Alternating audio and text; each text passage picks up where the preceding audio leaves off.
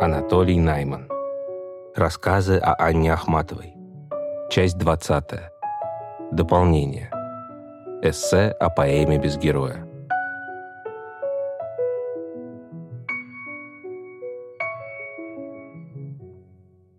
Поэма без героя. Принято говорить об Ахматовой ранней, от начала до паузы в несколько лет, последовавшей за Анна Домини 1921 года, и поздней, от середины 30-х годов до конца.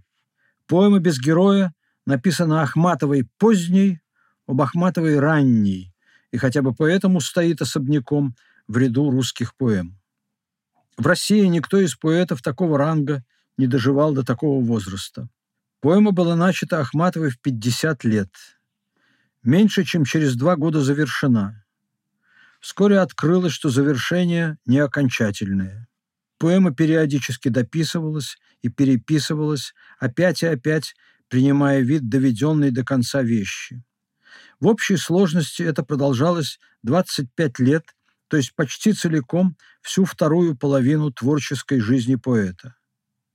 Как единое целое поэма существовала уже в 1942 году. В ней было тогда 370 строчек. За время вставок и исправлений, из которых последние появились незадолго до смерти, всего прибавилось еще столько же, не считая строф, которые Ахматова оставила за пределами текста. Кроме этого свойства неотвязности от своего создателя, с самого начала в поэме проявилось и другое, столь же сильное, она стала притягивать к себе читательский комментарий, не как естественно сопутствующий фон, а включая в себя как элемент структуры. Каждый новый читатель ощущал себя вовлеченным в круг остальных, причем знать суждения остальных оказывалось менее важно, чем знать, что таковые существуют и твои среди них. При этом поэма начинала странным образом реагировать на такую реакцию читателя, учитывать ее, и отвечать на нее. Она развивала, подтверждала или опровергала его оценку как тем, что ускользнуло при первом чтении, так и теми изменениями, которые в ней появлялись.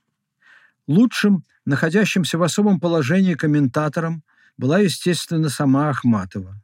Она собирала читательские мнения, не восторги и общие слова, а конкретные замечания, и записывала их, помещая между собственных заметок о поэме.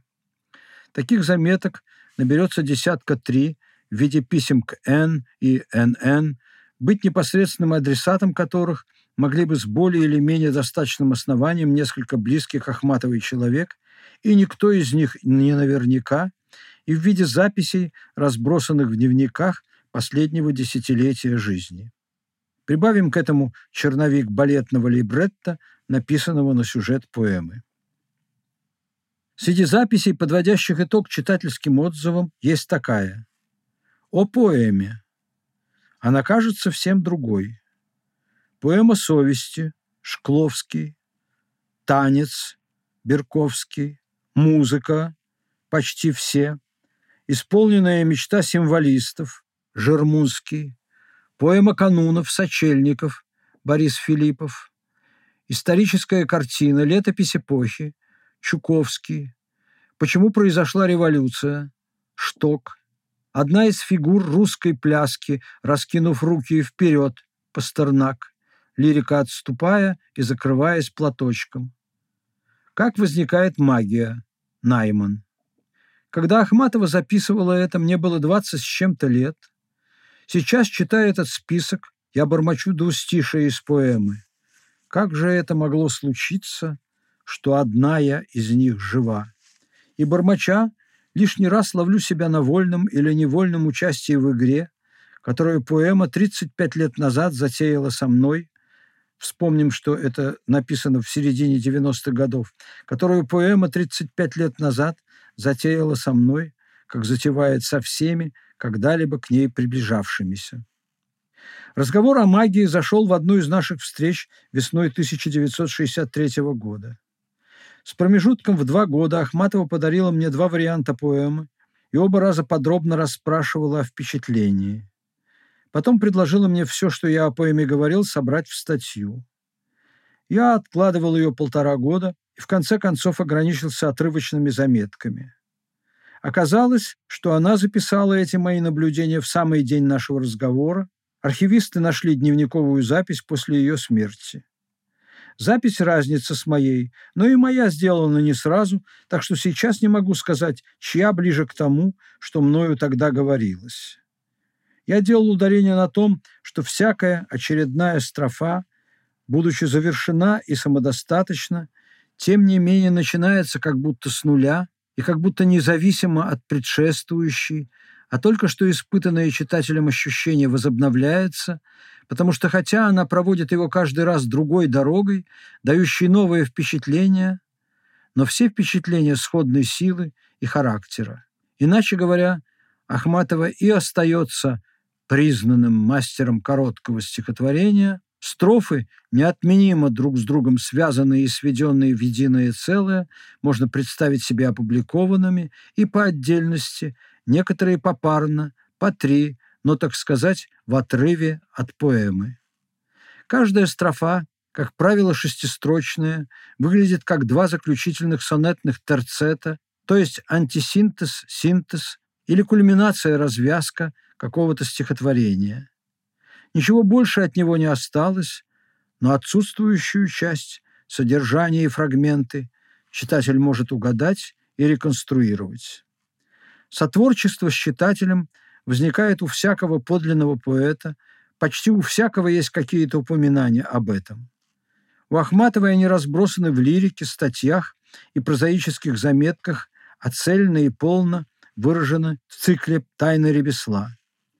В предисловии к поэме «Без героя» про это сотворчество сказано с недвусмысленной определенностью.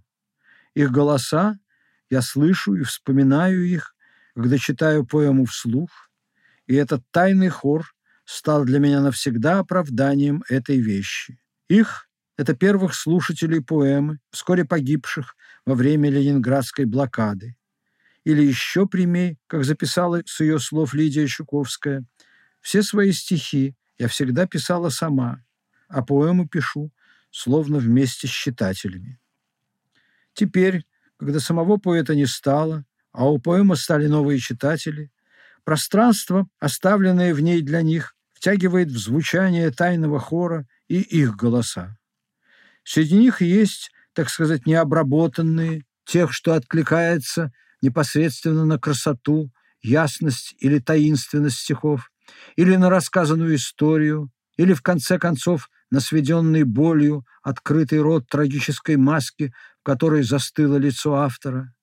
Есть и профессиональные, тех, кто улавливает, если использовать ахматовское словцо, третий, седьмой и двадцать девятый слой звуков в поэме и отзывается на него более или менее неожиданными сопоставлениями, более или менее основательными догадками. Их продолжает слышать поэт, ибо отвечает им, как отвечал античному хору герой, как при жизни отвечала первым слушателям сама Ахматова. В этом смысле, после ее смерти и навсегда, поэма стала еще более без героя, чем была в годы своего возникновения. В этом же смысле нет разницы между судьбой поэмы при жизни и после смерти автора. Ты растешь, ты цветешь, ты в звуке. Ахматова неоднократно повторяла, что всякая поэма существует ритмом и что технически метр и строфа делают поэму. Она иллюстрировала это примерами Пушкина, после которого уже нельзя было писать поэмы четырехстопным ямбом, и Некрасова, чей «Мороз красный нос» стал новой поэмой благодаря трехсложным размерам. После метрического разнообразия в 12 блока, тактовика и акцентного стиха у раннего Маяковского Ахматова возвращает поэму к регулярному размеру и строфе. Размером стала одна из форм дольника, известного по ее ранним стихам и тогда же прозванного Ахматовским. Это с малыми отклонениями от ритмического рисунка поэмы «Настоящую нежность не спутаешь», «Как ты можешь смотреть на Неву» и так далее. Или новогодняя баллада 1923 года, размер которой бродит вокруг поэмы без героя, как и содержание. Это стихотворение – конспект поэмы, ее первый набросок и первая модель. И месяц, скучая в облачной мгле, бросил в горницу тусклый взор. Там шесть приборов стоят на столе, и один только пуст прибор. Это муж мой и я, и друзья мои встречаем Новый год. Отчего мои пальцы словно в крови, и вино, как отрава, жжет. Хозяин, поднявший полный стакан, был важен и недвижим. Я пью за землю родных полян, в которой мы все лежим. А друг, поглядевший в лицо мое и вспомнив, Бог весть о чем, воскликнул, а я за песни ее, в которых мы все живем. Но третий, не знавший ничего, когда он покинул свет, мыслям моим в ответ промолвил, мы выпить должны за того, кого еще с нами нет. То же стихотворение собрание тех же теней, та же одна из всех живая хозяйка, те же неназванные муж, друг, некто, покинувший свет, не знающий предстоящего, призывающий гостя из будущего, суггестивный сгусток поэмы, как сказали бы недавние ахматоведы. Как-то раз в разговоре о божественной комедии Ахматова упомянула об одном ее издании, в котором на странице помещались одна-две терцины в окружении объяснений и истолкований, сопровождавших священную поэму со времени написания и веками впоследствии копившихся. Не поручусь, что этот разговор касался также и поэмы «Без героя», но в памяти он отложился именно в такой связи. То, что за истекшие 30 лет написано о поэме, в соединении с тем, что записала о ней сама Ахматова, и составляет это густое облако комментариев. Издание поэмы «Без героя» в таком виде – дело, по-видимому, недалекого будущего. Подавляющее большинство комментариев относится к перекличке поэмы с другими произведениями искусств, в первую очередь литературы. Ставшая почти обязательной в исследовании творчества Ахматовой ссылка на ее замечание, что, может быть, поэзия сама одна великолепная цитата, неодолимо направляет исследователей к поискам еще и еще чего-то, что было сказано когда-то и не повторено бессильно, нет, а процитировано в поэме. Это направление, во-первых, перекашивает картину, делает представление о целой вещи однобоким, а во-вторых, сужает взгляд, превращает поэзию действительно в укладку, в сундук культуры, которую поэзия всего лишь искусно спрессовала. Да, из поэмы то здесь, то там торчат хвосты цитат, дразнящие даже неискушенный взгляд. Да, она прячет больше, чем открывает, и потому всегда побуждает на все более пристальное вглядывание в ее строчки но завороженная ее вместительностью и многослойностью, и словно бы в шоке от ее культурности ахматоведения последних десятилетий, вписывает поэму целиком в систему координат, на которую проецируется, по сути, лишь одна ее сторона. Данте, говорит Мандельштам, кавычки дальше, это его цитата из него, меньше всего поэт в общеевропейском и внешнекультурном значении этого слова. А читать поэмы без героя, не держа в уме мандельштамовский разговор о Данте, по-видимому, и бесплодно, и ущербно для понимания поэмы. До сих пор самым условным, самым приблизительным образом, только увеличивающим чувство досадной неудовлетворенности, истолковывалась строфа, в которой поэма говорит о себе не игриво, отступая и закрываясь платочком, а настойчиво и как бы сердясь на читательское непонимание – но она твердила упрямо, я не та английская дама, и совсем не Клара Газуль. Вовсе нет у меня родословной, кроме солнечной и баснословной, и привел меня сам июль. То есть не английская романтическая поэма начала XIX столетия, в которой автору не без оснований виделось ее происхождение, и не драматические пьесы Проспера Мереме, который он написал от имени актрисы странствующего театра Клары Газуль А, Ответить на это «а» Ахматова оставляет читателю. Книжка «Театр Деклара Газуль», «Театр Клары Газуль», к некоторым экземплярам которой прилагался портрет Мереме в женском платье, была первой его мистификацией, за которой последовала другая – «Гузла». «Гузла» или сборник иллирийских стихотворений. Как известно, на нее попался Пушкин, переведя их на русский язык как песни западных славян. Гузла – полная анаграмма «газуль», так что одним из самых простых механических ответов на «не Клара Газуль А» напрашивается «А Гузла». Сопоставление поэмы без героя с такой, с первого взгляда, далекой ей вещью, как оказывается, не нелепо и не произвольно. Формальное сходство лежит на поверхности. Размер большинства песен западных славян близок к размеру поэмы, многими строчками прямо совпадая с ним. Она чует беду неминучу, но никто барабанов не слышит. Стал на паперти, дверь отворяет, на помосте валяются трупы. Лучше пули, чем голод и жажда и так далее. Но проводить дальнейшие аналогии, сближать тексты по сюжетным и иным признакам означало бы пустить дело по одной из тех же культурных тропок, убеждая себя и других, что гузла – еще один источник поэмы.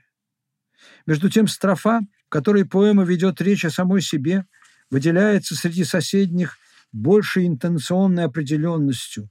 Эта речь менее образная, более прямая.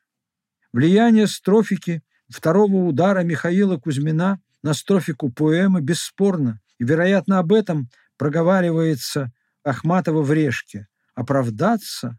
Но как, друзья? Так и знай, обвинят в плагиате. Однако некоторая шутливость тона и легкая насмешка, сквозящая в этом признании, убеждают в том, что Ахматова не придавала серьезного значения лежащему на виду плагиату, который, принимая во внимание ее резко отрицательное отношение к Кузьмину, казалось бы, должен был ставить ее в весьма двусмысленное положение. Не могло не вызывать у нее протеста и сопоставление ее поэзии с Кузьминской, признано салонной, так как ударяла по больному месту, набитому официальными обвинениями в салонности и камерности. Она, однако, предпочла лишь отшучиваться, ибо знала, каково другое, подлинное происхождение поэмы знала, что время поставит Кузьмина среди ее предтеч примерно на то же место, что занимает, скажем, Чино де Пистоя среди предтеч божественной комедии, и легко предположить, в глубине души не заботилась о кузьминском следе. Солнечная и баснословная генеалогия поэмы была куда существеннее.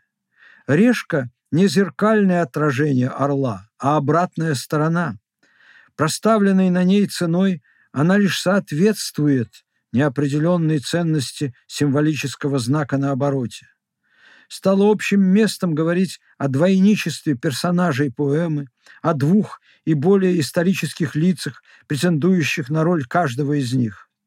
Двоятся и двойники, изящнейший сатана, который хвост запрятал под фалды фрака, и демон, у которого античный локон над ухом, также словно бы таинственно прячет что-то, отчего в двойники ему напрашивается и козлоногая, в чьих бледных локонах злые рожки выставлены на показ. Таким же образом, любовный треугольник 913 года Корнет, красавица, демон находит соответствие в треугольнике Решки. Июль, поэма без творчества. То, что парадно обнаженная смиренница и красотка, путаница с черно-белым веером первой части и столетняя чаровница, которая кружевной роняет платочек и брюловским манит плечом двойники, не вызывает сомнений. Красота, олицетворенная и красота – искусство одной природы. Потому героиня поэмы и сама поэма обе пришли ниоткуда. Обе не имеют родословной, как всякая красота и всякое искусство. Потому же демон Блок первой части есть наглядное олицетворение вакхической бесовской черной жажды творчества, которую испытывает создатель поэмы без героя.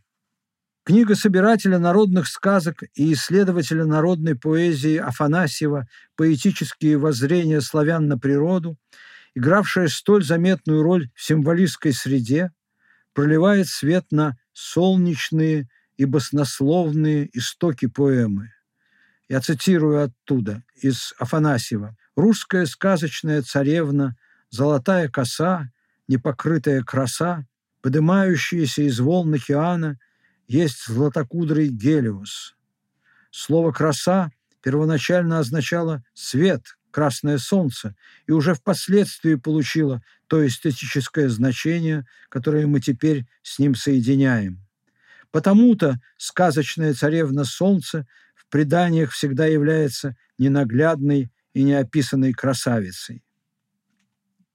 Действие поэмы без героя происходит главным образом в ночное время. Ее дневной ландшафт мрачен. Автор гонит ее на чердак в темноту. Солнце появляется только дважды. Так Корнет называет красавицу и поэма «Себя самое». В родственной северогерманской мифологии божеству солнца был посвящен Иулов праздник или Иул, допустимо произношение Иуль, продолжавшийся со дня зимнего солнцеворота 23-25 декабря по новому стилю до крещенского сочельника 5 января по старому юлианскому календарю, равно как и по принятому на Западе нынешнему григорианскому. Именно в этом промежутке 1940-1941 года и пришла чаровница и привел поэму «Июль». Заметим, что время рождения поэмы, в которой «зеркало зеркалу снится», зеркально отражает день рождения автора, 23 июня, праздник Купалы, также солнечного божества, символизируемого тем же колесом, что и Иул. Этим объясняются строчки из зачина поэмы 1940 года «Путем всея земли» или «Китежанки», подготавливающей появление поэмы без героя. «По январям и июлям я проберусь туда». Никому не придет в голову отрицать культурную ткань поэмы без героя. Английская дама и Клара Газуль среди ее родни, но Гузла могла быть выбрана ею в непосредственные предки как вещь, имеющее начало литературное, однако имитирующее и принятое за что-то другое, за фольклор, за басни, то есть баснословное в первом, буквальном значении этого слова, а затем преображенное снова в литературу гением Пушкина и оказавшееся баснословной уже в новом, переносном значении необычайности. В каком-то смысле жизнь поэта после определенного возраста вторая. Около сорока он умирает со своими сверстниками Пушкиным, Блоком, Мандельштамом, но, продолжая жить, начинает большую панихиду по самой себе, как сказала Ахматова о своей поэме «Китежанка». «Китежанка» появилась за полгода до первых стихов поэмы «Без героя». Это был подступ к ней. Новый, Период жизни и творчества требует новой формы, а в «Китежанке» была новизна свежести, непохожести, но не новаторства. Осенью 1940 года Ахматова приглядывалась к поэмам современников Хлебникова, Пастернака, Маяковского, Цветаевой, Багрицкого. В сентябре она читала Данте с французским подстрочником и в разговоре с Щуковским заметила – у Данте все было домашнее, почти семейное. Впоследствии, высмеивая само предположение, что поэму можно написать обыкновенными кубиками, сказала «Греки писали емким гигзаметром, Данте – терцинами, где были внутренние рифмы, где все переливалось, как кожа змеи. Пушкин, пускаясь в Онегинский путь, создал особую форму.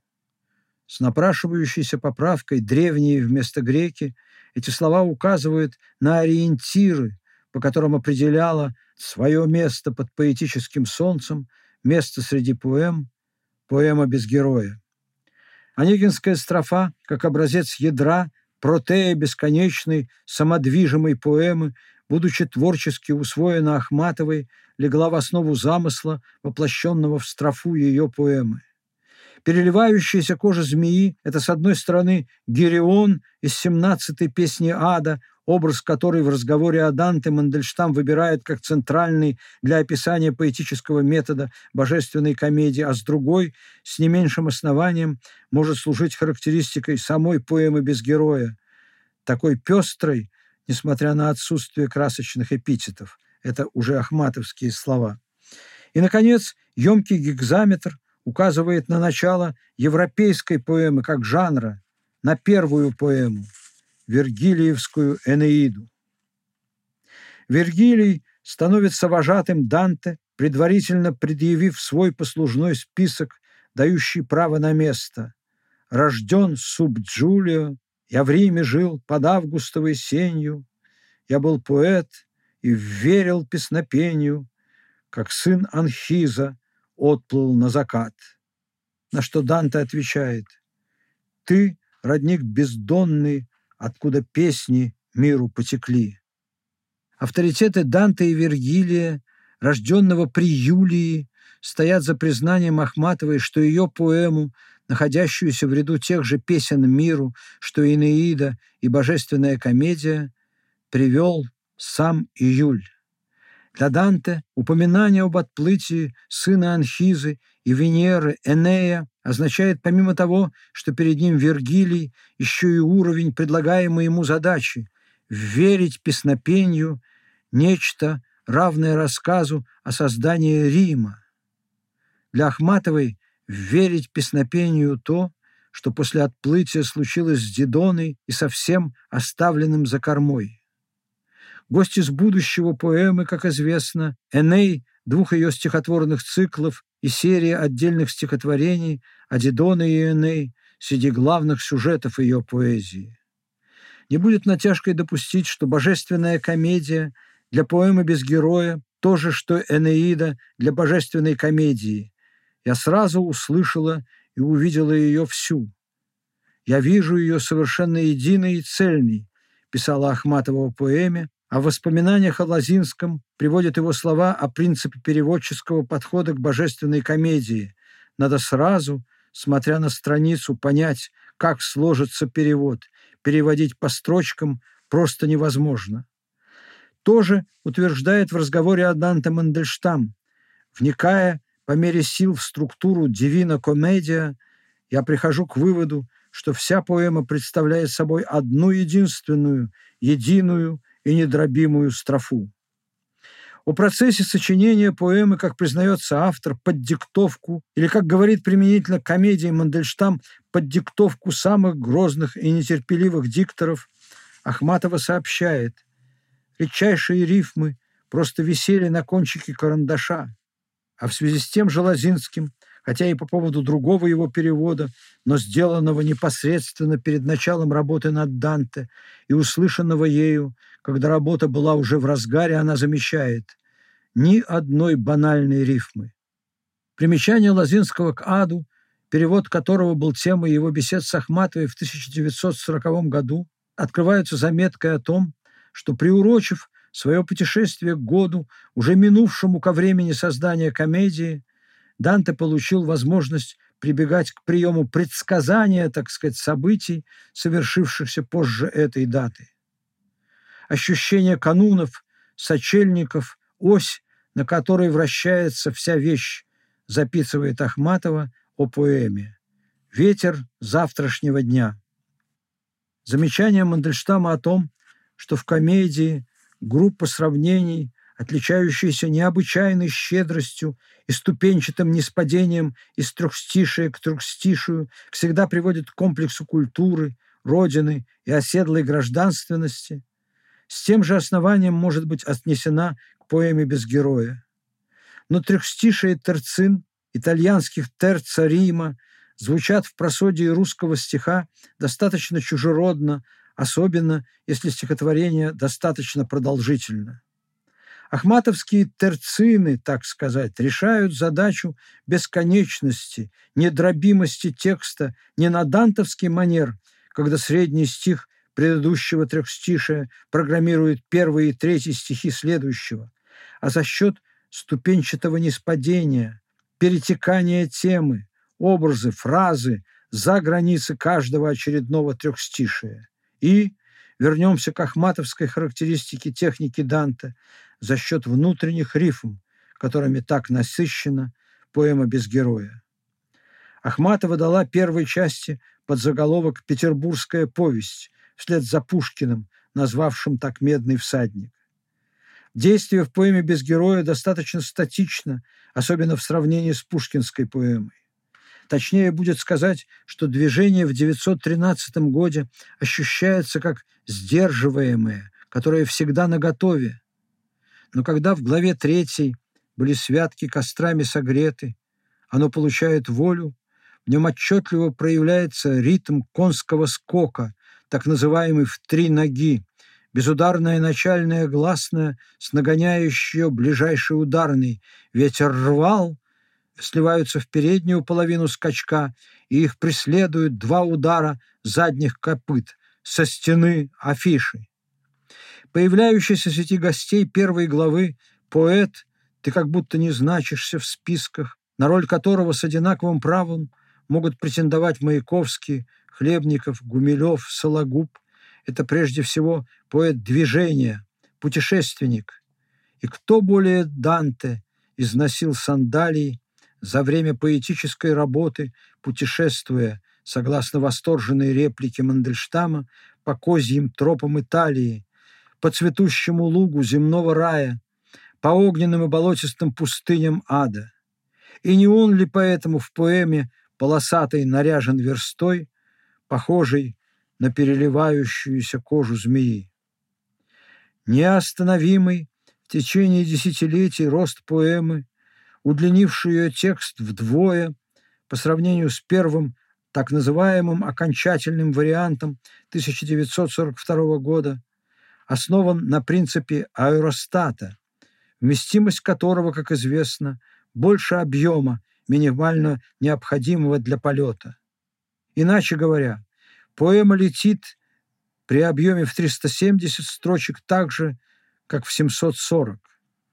Дополнительно поступающий воздух разглаживает морщины на оболочке, делая возможным прочесть прятавшиеся в ней строки.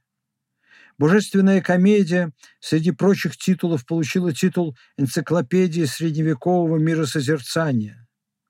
Тот же метод оценки применил Белинский к Евгению Онегину, назвав его энциклопедией русской жизни. Есть соблазн включить в традицию такого подхода к поэзии и поэму без героя. Поэма – летопись событий 20-го столетия, реализация эстетических принципов Серебряного века, организм мировой культуры. Поэма еще и свод всех тем, сюжетов и приемов, собственно, ахматовской поэзии. В ней, как в каталоге, заложены соответствующим образом перекодированные отдельные книги ее стихов, реквием, все крупные циклы, некоторые из вещей, держащиеся обособленно, Пушкиниана. Поэма, к тому же, и уникальное поле для гессовской игры в бисер. Остережемся, однако, от энциклопедизации ее. Так ли уж бесспорно поэтическая речь целиком укладывается в содержание культуры, нападал Мандельштам на культурологов Данте. Втискивать поэтическую речь в культуру несправедливо, потому что при этом игнорируется ее сырьевая природа. Не для игры в бисер она создавалась, хотя автор предвидел и такую ее судьбу в долговременной перспективе. По продолжении 30 лет после смерти Ахматовой – Поэма разбиралась. Теперь, кажется, настает время попытаться собрать ее вместе с результатами анализа. Говорят, вы написали поэму без чего-то, обратилась однажды к Ахматовой эстрадная декламаторша. Я хочу это читать. Поэма, начиная с минус чего-то, кого-то, встречей с тобой ко мне не пришедшим, и кончаясь уходом от того, что сделалось прахом, на всем своем протяжении имеет дело с тем, чего в данную минуту нет, чего не хватает. Без чего-то ее содержание, которое, стало быть, никогда не может быть исчерпано. но форма, пространство, вся сущность целиком и каждый оставленный след даны этому чему-то, всей полнотой того, что в поэме есть. И мы хотим это читать. В день, имеющий точную дату, посередине жизни, как Данте, Ахматова сошла под темные своды к умершим, как он к погибшим поколениям. Ахматову, когда она приступала к поэме, как мы помним, привлекало то свойство Данте, что у него все было домашнее, почти семейное.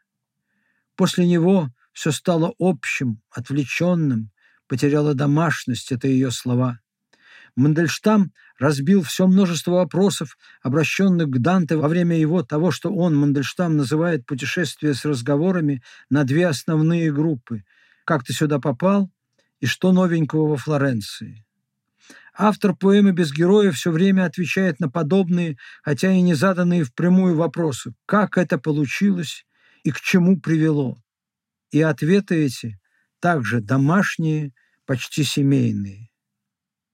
Заглавие «Решка» для второй части предполагает, между прочим, что первая часть, как и подобает поэме, которую привел сам Юлий Цезарь, то есть поэме имперской, это «Орел».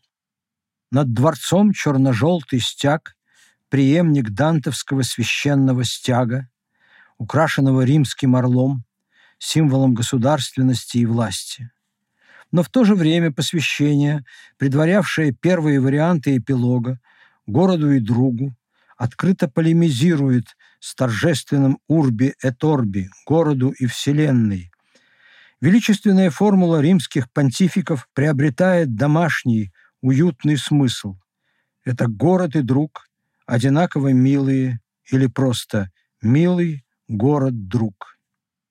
Как и в комедии, в поэме сиюминутное врывается в вечное, реальность в фантасмагорию. А для них расступились стены, вспыхнул свет, завыли сирены, и как купол вспух потолок. Что это? описание начала маскарадной петербургской чертовни или воздушной тревоги и бомбардировки Ленинграда, подобной бомбардировке Лондона, описанной почти в то же время Элиотом в четырех квартетах. Ахматова в шутку говорившая, что напишет книгу о сплетне с эпиграфом «Ничто так не похоже на правду, как неправда», но имевшая при этом в виду сплетню не только как клевету, а и как по определению Анненского, реальный субстрат фантастического, в поэме «Без героя» передала петербургскую историю с поправкой на петербургскую молву о ней. Или, если угодно, с поправкой на ход времени, который неизбежно превратит всякую историю, в том числе и историю с большой буквы, в легенду. Мы вправе целиком отнести к поэме мандельштамовское наблюдение о том, что разъяснительный комментарий к комедии входит в саму ее структуру и, кавычки, цитата из Мандельштама, выводится из уличного говора, из молвы, из многоустой флорентийской клеветы. Впрочем, Ахматова об этом прямо и сказала, только не упомянув поэмы. Во Флоренции, во дворце Уфицы, в нишах стоят статуи Данте, Петрарки, Боккаччо, Микеланджело, Леонардо. Я думала, это головы великих людей. Итальянец сказал, нет, это просто уроженцы Флоренции. Тоже десятые годы.